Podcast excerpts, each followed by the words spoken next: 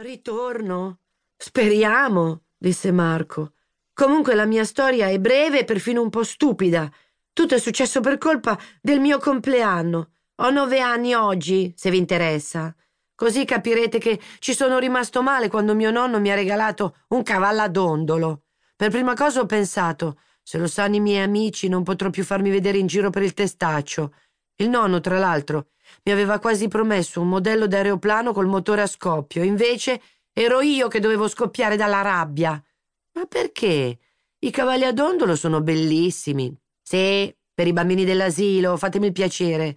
Insomma, prendo questo affare, lo porto in camera da letto, non ci penso più per tutta la giornata. Questa sera mi ero già spogliato, stavo per coricarmi, la rabbia mi è tornata. Lui se ne stava lì, zitto zitto, mogio mogio, stupido stupido. Ma guardatelo, ma per piacere, osservate che espressione balorda che gli hanno dipinto sul muso. Cosa ne farò? Pensavo. Come liberarmene? Intanto distrattamente gli monto in groppa. E adesso attenzione, non avevo finito di infilare i piedi nelle staffe che sentì un gran rombo nelle orecchie, vidi tutto nero. Mi mancava il respiro, chiusi gli occhi. Quando li riapersi stavamo volando, fuori dalla finestra, e i tetti di Roma scappavano sotto i miei piedi. «Benissimo», commentò allegramente il capitano Ex Paulus. «Benissimo un corno! Prima di tutto faceva freddo e io avevo indosso solo il pigiama e poi provate a farvi ubbidire da un cavallo ad ondolo, ma già voi volate proprio con un cavallo spaziale. Torna indietro!» gridavo. «Torna subito a terra!» Ma che... Lui aveva puntato il naso sulla luna e tirava dritto, sempre con quell'espressione stupida di quando era uscito dal pacco, gli stessi occhi senza sguardo, le froge senza respiro, un po' di segatura nelle orecchie. Non c'era niente di vivo in lui e non c'è niente neanche adesso, guardatelo. Non un centimetro quadrato di pelle viva, non un peluzzo della criniera dipinta. A battergli con le nocche delle dita sulla pancia ne usciva un suono di tamburello. Non ci misi mica molto a capire che non avevo un motore nella pancia né un'elica sotto la coda. Volava e basta. Come? Eh, vale indovinare. Per volare volava davvero. La terra, la vostra Serena, diventò presto sotto di me un piatto azzurrino, un piattino da caffè. Poi invece di vedermela sotto i piedi, me la vidi sopra la testa. Prima mi pareva di salire, adesso di scendere, anzi di cascare nel vuoto, sempre più giù, sempre più in fretta. Serena diventò un puntino in mezzo a un milione di puntini. Arrivederci Roma, eccomi fritto, pensavo, perduto nello spazio, senza neanche la possibilità di far sapere ai miei dove sono. Ma lo spettacolo, eh? Lo spettacolo doveva essere mica male, insinuò il capitano.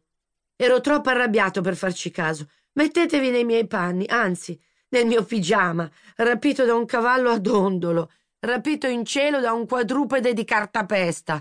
Mio padre starà buttando per aria mezza città per cercarmi. Chi lo sa, intervenne il capitano. Gli orologi di Roma, se non mi sbaglio, in questo momento dovrebbero segnare le ventitré e quaranta. I tuoi ti crederanno a letto, addormentato. Eh già, e domani mattina? Vabbè, basta, non pensiamoci. Del resto ormai ho poco da raccontare. A un certo punto ho visto davanti a me una specie di cavallone con un centinaio di finestre illuminate nella pancia e fanali abbaglianti ai quattro zoccoli. E voi mi avete pescato. Stop.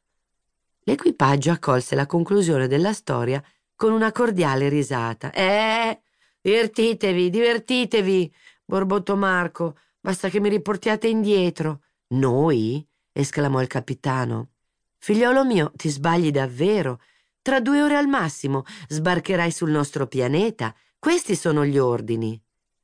Marco stava cercando le parole più energiche per protestare quando scoppiò tutto intorno un frastuono orrendo, come se centomila cani arrabbiati avessero cominciato nello stesso istante ad abbaiare. Le pareti del cavallo spaziale tremarono. Dagli altoparlanti una voce riuscì a malapena a farsi intendere. Gli arcicani. Allarme, allarme di prima classe, siamo circondati. Il capitano Ex Paulus afferrò Marco per un braccio. Vieni, vieni nella mia cabina, presto. Meno male, aggiunse poi mentre salivano una ripida scaletta, che l'attacco è capitato prima delle nove, così me lo posso godere dalla cabina di comando. Di qui, e spalancò una porticina, si vede tutto. Siamo nella testa del cavallo.